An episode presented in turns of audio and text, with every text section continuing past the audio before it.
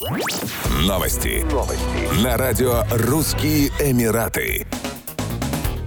Космическое агентство Объединенных Арабских Эмиратов и компания Маздар создадут первую в стране космическую свободную экономическую зону в районе Маздар-Сити для поддержки стартапов и малого и среднего бизнеса. Зона станет инкубатором для исследований и разработок и предложит инфраструктуру для развития национальной космической отрасли, включая доступ компаний к государственным контрактам и сотрудничество с глобальными исследовательскими центрами. Планируется, что свободная зона будет развиваться по четырем направлениям – ускорение темпов роста космической экономики, космические лаборатории, лаборатории, государственные космические службы и работа в космосе. Фризона будет содействовать государственно-частному партнерству, строить интегрированную бизнес-среду для местных и глобальных компаний, поддерживать рост национальных космических технологий и услуг, а также создание отечественных стартапов и ускорять их рост.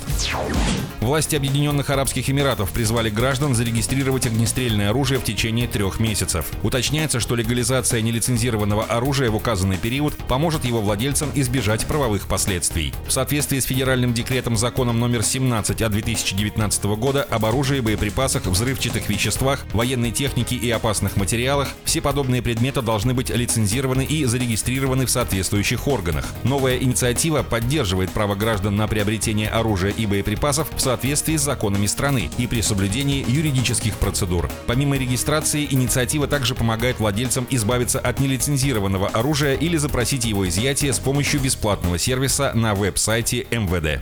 Еще больше новостей читайте на сайте RussianEmirates.com